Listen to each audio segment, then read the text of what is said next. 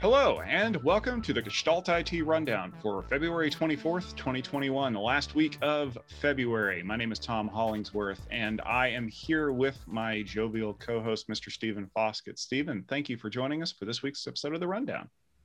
It's great to be here, Tom. I'm glad that we can run down the week's news.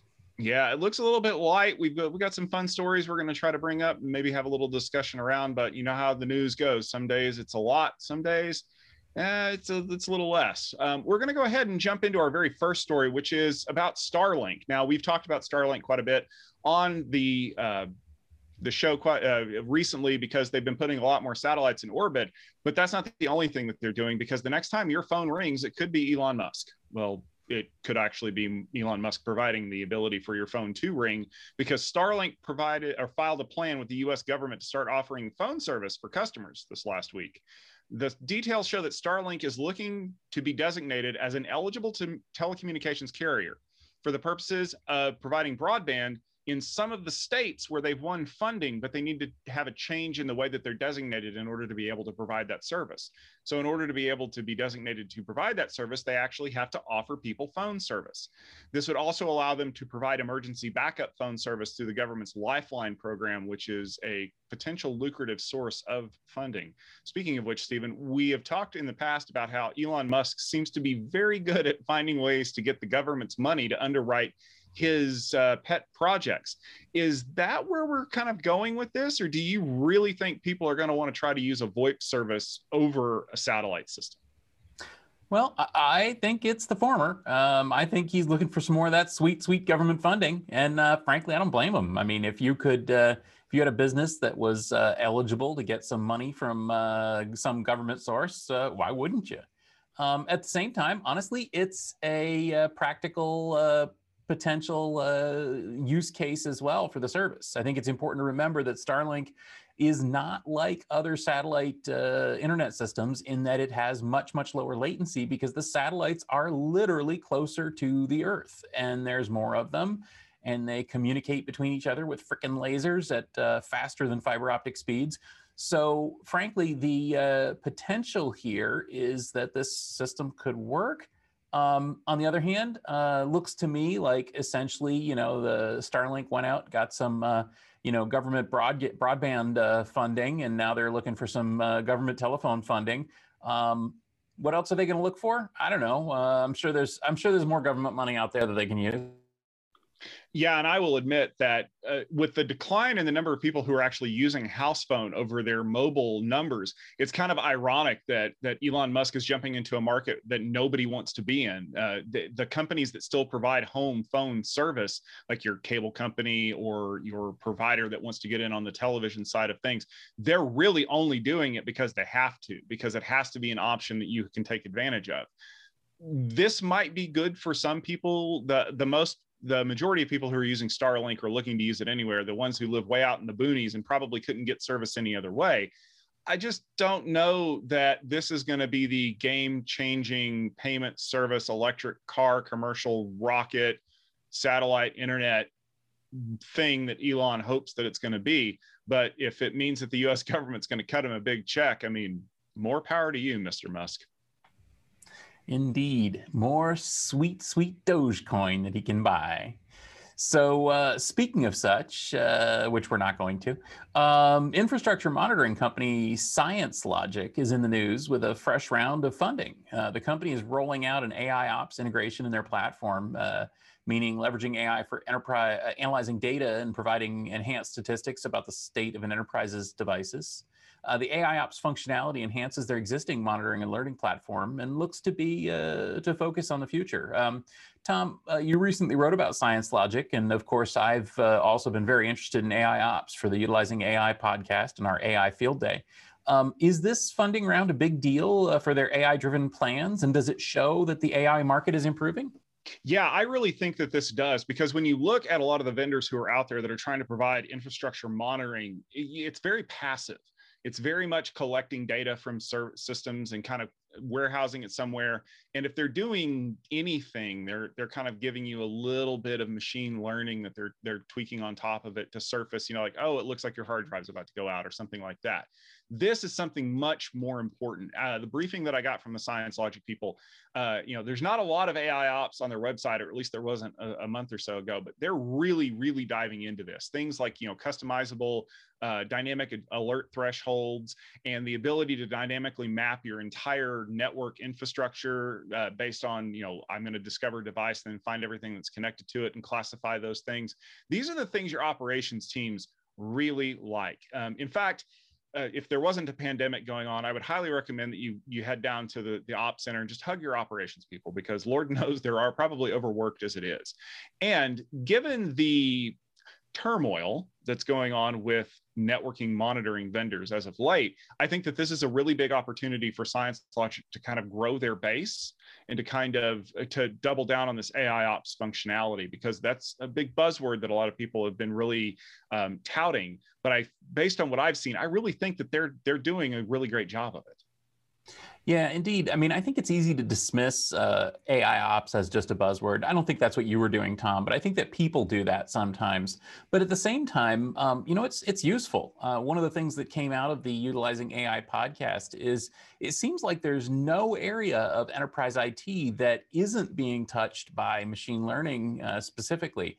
And frankly, um, using AI to help weed through tons and tons of data is a really good use of the technology. So, frankly, I'm not surprised, and uh, I'm actually pleased to see that ScienceLogic is headed in this direction. I mean, this is a company that I've uh, respected for a while, and I, am glad to see that they're going there. Yeah, I'm I'm optimistic to see where that is. And if you'd like to read the article that I wrote about some of ScienceLogic's new capabilities, make sure you head over to gestaltit.com and you can check that out. Um, Stephen, uh, Pure Storage has announced some updates to their signature storage platforms, FlashArray and FlashBlade. Uh, in, this includes more fiber channel in FlashBlade and SMB support in the FlashArray. Is this just put, trying to put storage in more places to help grow Pure's customer base? Or is there something interesting going on here that we're not seeing? Yeah, I think that the interesting thing is that uh, this is Pure being Pure. Uh, you know, this is a company that um, from the very beginning has aimed at the the fattest part of the enterprise storage market, and they're continuing to do that. So on the flash array side, um, yeah, you know, I mean, using more uh, fiber channel seems kind of backwards. Like, aren't we over fiber channel? But the truth is, we're not. And um, you know, they're doing NVMe over fiber channel. Turns out uh, NVMe over Fiber Channel makes a lot of sense, uh, maybe even more sense than uh, RDMA over Converged Ethernet or RoCE, which is what they had been previously using.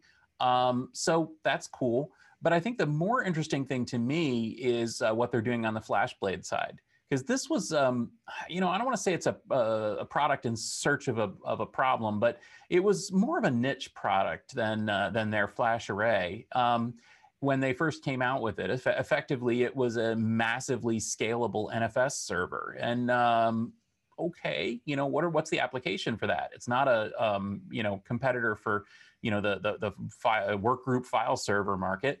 Um, over time, they have shown that there is a market for that. Frankly, uh, there's a lot of applications out there that need a lot of uh, NFS or object storage data by adding SMB support, even, uh, you know, this is initial support, by doing that, essentially they're adding um, capability in, uh, in more areas.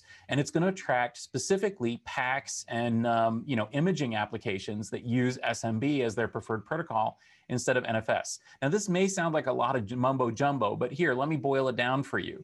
You know, this is a, a system that now can be used by you know another big chunk of you know heavy data use in the enterprise. And um, that's good right? So you know it's pretty cool. One more thing that i'm going to call out there is that buried in this announcement on the flash array side is a capability that allows them to freeze snapshots and make them um, impervious to ransomware now that's cool. Essentially, they uh, have this capability. You can nominate a snapshot and say, like, look, save this one. Don't let anything happen to it. And not only can the uh, regular APIs and interfaces not let anything happen to it, it's locked. Like even Pure Storage's uh, systems administrators can't you know, wipe that snapshot out or change the content of that. That's pretty cool. I kind of like that. So yeah, um, is it super amazing news? No. Is it useful stuff that they're adding to their platforms that will make it more broadly applicable? Yeah. Is that good? Yeah. Isn't it nice to see a company that's like making stuff instead of just like, I don't know, talking about blockchain all day?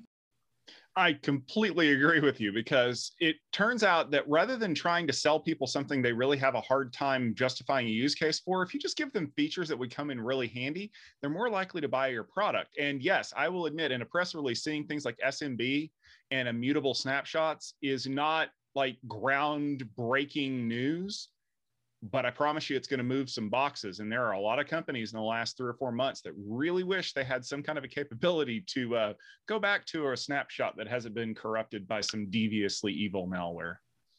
Indeed, that's true. So, Tom, another company that you and I spoke with uh, last week is Xilinx. Uh, they're moving into the SmartNIC model uh, market. Uh, they've announced a new faster offering, the SN1000. Uh, this card offloads network and storage processing from the host CPU to a cluster of cheaper processors to accelerate I/O performance, just like the DPU or you know all those other kind of cards out there from uh, competing companies. Uh, the SN1000 supports up to 100 gigabit Ethernet, and it has a 16-core ARM CPU, and of course, this is Xilinx FPGA support. So, Tom, how does the Xilinx offering stack up to the Titans like uh, you know NVIDIA and Intel, Pensando, Nebulon, all the rest?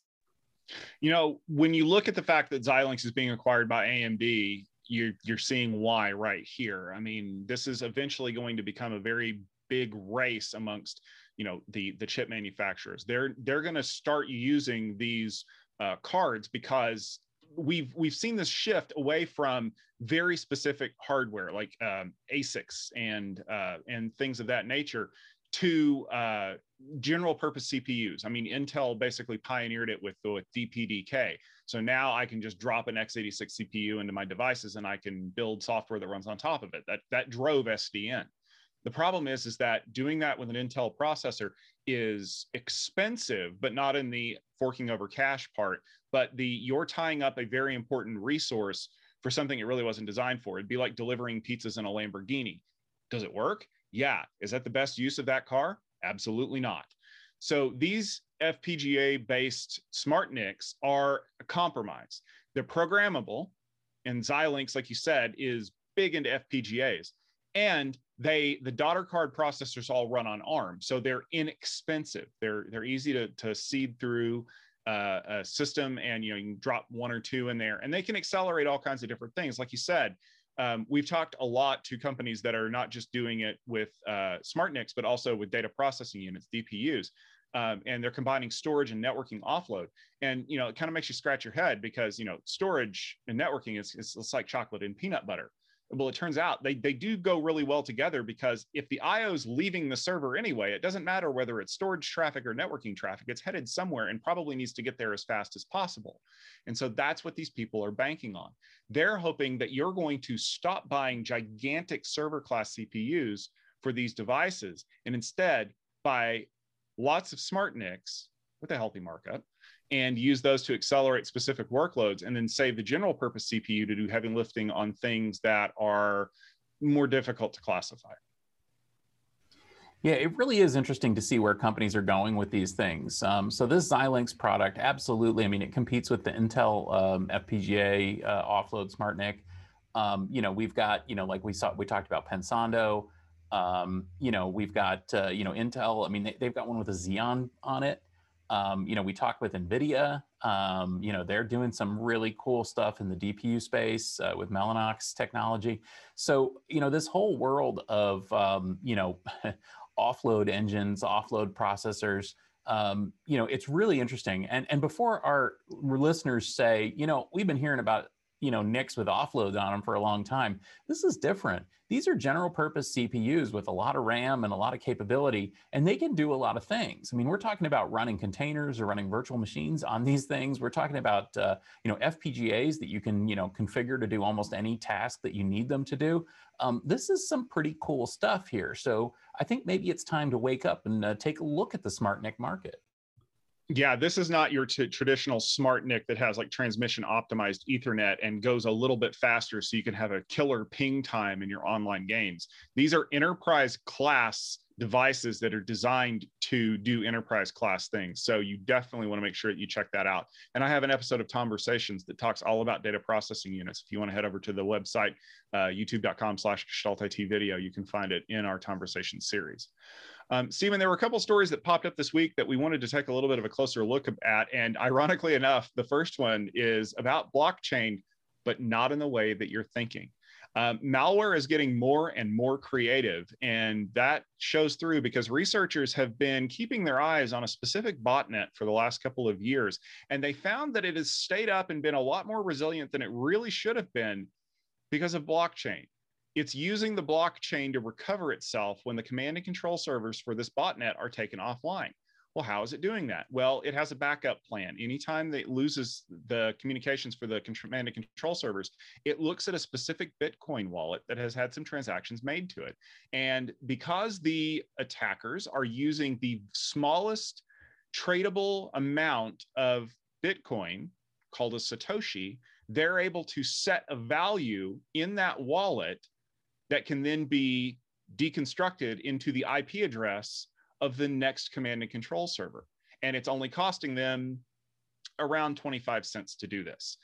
Um, the problem, though, is these researchers were finally able to figure this out. And it turns out that if it only costs you 25 cents to change that to the new command and control server, all I got to do is pop down $10 and I can completely muck up their wallet. And it's going to cost them a, a little bit more to start doing that now that, that folks are, are aware of this. But here's the thing that I'm thinking of, Stephen, as we are looking through the story, and I wanted to get your thoughts on it because you're you're a lot more uh, adept at blockchain than me.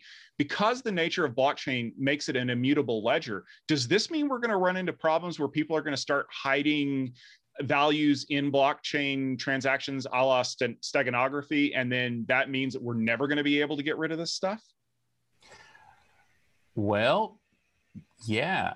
I mean, uh, we already have, no kidding, child porn in the Bitcoin blockchain. Um, we already have amusing and less amusing messages in the Bitcoin blockchain. And now we have uh, encoded command and control uh, for uh, botnet in the blockchain. Um, once it's in there, you can't get it out. Um, and that's kind of by design. Uh, so, yeah. But that being said, um, honestly, this is really no different than some of the steganography stuff that we saw previously with uh, some of this malware. I mean, there was a case where um, there was a command and control was hidden inside an image uploaded to like PhotoBucket or something like that. I mean, there's been um, all sorts of other places that people have included stuff. Um, this is pretty clever, but as you rightly point out, um, you know, you can disrupt it by just sending some random amount of Bitcoin to the to the uh, wallet uh, in order to address it. But actually, that that actually brings up an interesting thought in my head, and that is that in many places it's illegal to fund a, terrorist or criminal organization. And if you're sending like legit Bitcoin, even just a few Satoshis, to a the wallet of a ransomware group, aren't you funding an illegal operation?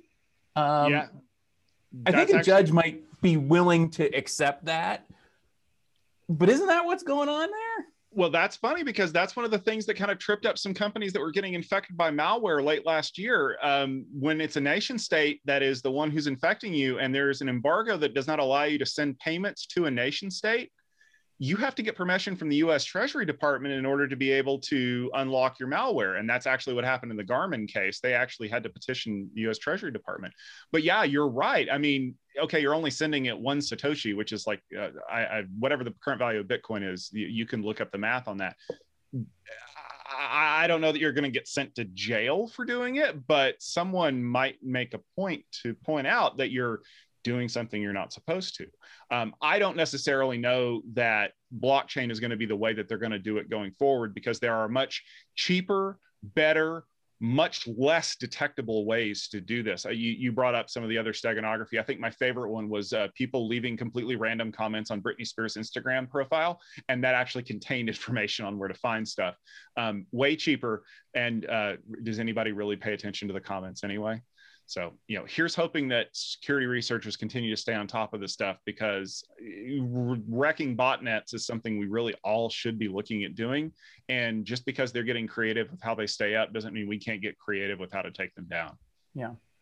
Well, it's interesting too to think about this that um, you know blocking this stuff could mean could be as simple as just blocking access to the you know uh, servers that are hosting this uh, you know stuff so it can't see them anymore. Also the researchers in this case did find another way to kind of you know black hole this thing. But um, i wonder if in the future what happens if blockchain mania um, means that we have a universal blockchain that is unblockable and um, by design? I mean what if we want an unblockable blockchain so that we can share you know information in a secure fashion and an immutable fashion. Uh, does that mean that it will be used for ill? I think that's pretty good chance. I mean any technology is going to find some evil use of it and uh, frankly this is one. So i'm not super surprised uh, that they're doing this. Um, it's clever. Uh, it's, it's especially clever the way that they did it but um, you know I guess we'll find out. Um, I wouldn't get too excited, and I think it's. It's it's uh, unfair to make this a, a, Bitcoin story or even a blockchain story. This is a clever malware story, and that's about it. So, kind of turning the pages to another topic that we've been talking about a lot. And before you turn off, yeah, this is an interesting one. Um, so, SolarWinds, um, whose uh, name was dragged through the mud uh, thanks to the recent uh, hacking situation SolarWinds is going to have their day in Washington, along with FireEye and Microsoft and others. Uh, the company at the center of a massive hacking story is going to testify between a Senate panel about how nation state hackers were able to breach their development systems and infect government agencies for data exfiltration. Uh, the hearings are expected to take uh, several days, but the main narrative so far appears to be that no one can really know the scope of the attack because no one is required to disclose the evidence of the attack of the company unless some sensitive data was involved. Um, Tom, we're hearing a, a, about this mess a lot, uh, continually. Um, are the Senate hearings going to change things much, or is this uh, going to make companies more accountable? You know, it's funny that we always hear about this. You know, there needs to be a hearing about this. We need to get to the bottom of this. And half the time, we don't ever get to the bottom of it because people either misremember or choose not to uh, reply to the question, or worse, answer the question that wasn't asked. Um, but I think that what we're really starting to see here, because th- this is a common theme among companies like Microsoft and SolarWinds, that we really don't know who got breached because unless there were certain things that were that were required to be notified by law, those companies are really starting to keep quiet. And I don't know if it's because they're embarrassed I mean, when you look at the extent of where people were able to get with Microsoft, I mean, they got source code for a lot of things. So that speaks a lot to some internal control issues. Uh, there was a story that came out uh, on Tuesday that said that NASA was one of the targets, which I think was more for optics than anything else, because if you're smart enough to launch a rocket, you're smart enough to not need to hack in the way that they did. So I think ultimately what's going to happen is you're going to have a whole bunch of old people who don't know anything about technology asking the wrong questions of the wrong people because as much as you love grilling CEOs in Washington, they don't know what's going on. They're not the ones who are on the ground. And we're going to start seeing more and more of a trickle of companies that are coming out and finally being forced to admit, oh, yeah, we got hacked. Or, well, we think that that might be the case. And, and even then, we're starting to see a lot of companies that are immediately announcing if there's a problem, this was not SolarWinds. This we we this was not that thing because it's now the the boogeyman of you know well you got hacked. It must have obviously been this. I don't know that there's going to be any more accountability than we've seen from everyone else who's been hauled in front of congress over the last year. I think ultimately what this is is about scoring points with people.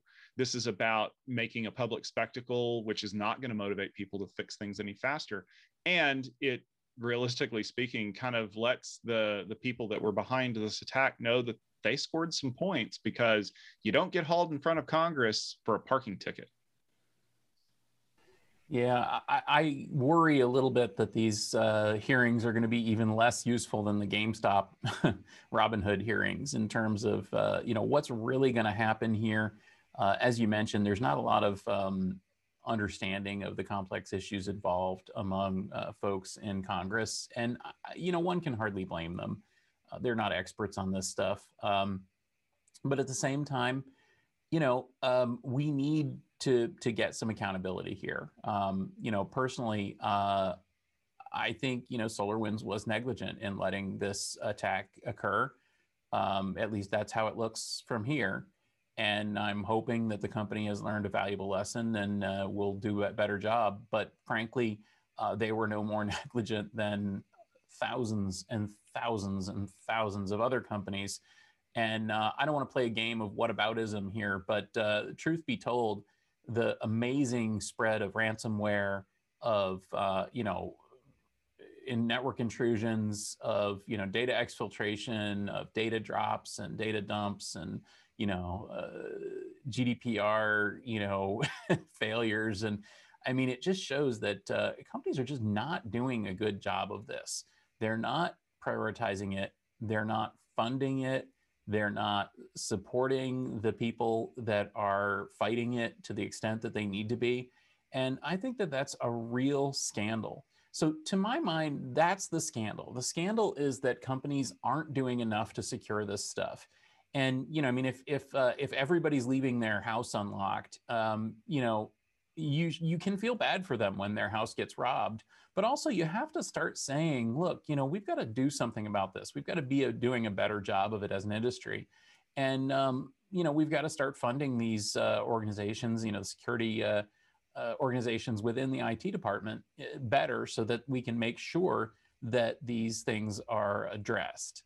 Um, you know it's it's really amazing and frankly that may actually be a result. So, yeah, I'm not super excited about what the Senate is going to have to say about the SolarWinds hack. Um, but I am super excited for a bunch of CEOs to see a bunch of CEOs dragged in front of the Senate to have their day in of infamy and maybe say, you know, I don't want that to be me. Maybe what I should do is go talk to the the guy down in network security and say, hey, how do we keep this from being us next time? And that would be a good result, wouldn't it? I mean, I, would be happy to see that happen. Yeah, I think that maybe a little bit of uh, I don't want that to be me syndrome is a good way to spur this kind of thing, even if it's just executives that are asking the right questions. How do we know that this didn't happen to us? How could we prevent it from happening in the future? What do we need to do to stop this? Now, here's the important part for all the CEOs that are listening, because I know there are a bunch out there when the person that you're asking those questions to gives you answers, whether or not you want to hear them, you need to listen. Because if the answer is we already have a handle on this and we have everything that we need and there's no problems, you're going to be a happy person. But if you hear we don't know and we are going to have to spend a lot of money to find out, you're going to get angry because how could you not know? But the fact that they were willing to tell you that they're not there yet means they want to be. And you need to be ready to make that happen because you'd much rather hear something you don't like from a person that works for you than hear something you don't like from a person in front of a camera in Washington who you can't control. All right. Well, that will just about do it for this episode of the Gestalt IT Rundown. Thank you very much for joining us. You can see us every week on uh, Wednesdays at 12:30 Eastern Time. Uh, we are here on our YouTube channel at youtube.com/slash uh, Gestalt IT Video. We also have a post that goes up on our website at gestaltit.com with show notes and links to all the stories that we talked about. You can also find us on uh, Anchor FM if you want to listen to the rundown as you're going out for your uh, weekly or hopefully daily jog uh, to get some exercise, we're uh, we're here to tell you all the great news stories that are going on. Um, Stephen, what are some of the cool things that you're working on right now? Well, I'm watching Mars Perseverance for one thing. They're sending back some uh, really cool images and video from uh, from Mars, and uh, also I'll note that uh, there are now more Linux computers on Mars than there are Windows computers. Um, that's pretty cool. Uh, but uh, I'm also going to be watching Networking Field Day all this week. I think you might have something to say about that. And of course, I'm preparing for Cloud Field Day. Uh, a couple weeks from now, we've got our uh, next Cloud Field Day event. We've got a bunch of great companies there, and I've been, uh, you know, doing a lot of planning and talking to a lot of the delegates and the companies and making sure everything's looking good. Um, of course, I'm also working really hard on my utilizing AI podcast. So if anyone wants uh, is interested in practical applications of AI, you know, we talked about that a little bit here. Uh, you know, you can find us in your favorite podcast application. The podcast is called just Utilizing AI, and I'd love to uh, have you listen in. We post a new episode every Tuesday morning. Yep, I'm going to be uh, up to my eyeballs in networking Field Day. As fact, as you're watching this through the uh, magic of TV, I'm I'm going to be uh, dealing with a lot of the great networking companies that we have uh, speaking for the rest of this week. If you want to find out more about who they are, head over to techfieldday.com, click on the link for Networking Field Day. You can follow along live. You can see the lineup. Um, you know, maybe you have some great questions that you want to pose to those companies. Uh, there are a lot of great ways to interact with us there. And make sure you pay attention to gestaltit.com because in the uh, days and weeks after the event, we'll be publishing, uh, you know, our analysis and reactions to the, the stories that we've seen and uh, you know maybe we'll clue you into an exciting new technology that you should definitely be paying attention to um, but that won't get in the way of the rundown because we will definitely be back, be back next week with more great stories from the IT enterprise news world and uh, maybe a little bit of fun things here and there. So, for myself, Tom Hollingsworth, for Stephen Foskett, and the rest of the folks here at Gestalt IT, we want to thank you very much for watching this episode. And remember to have a super sparkly day. Bye, everybody.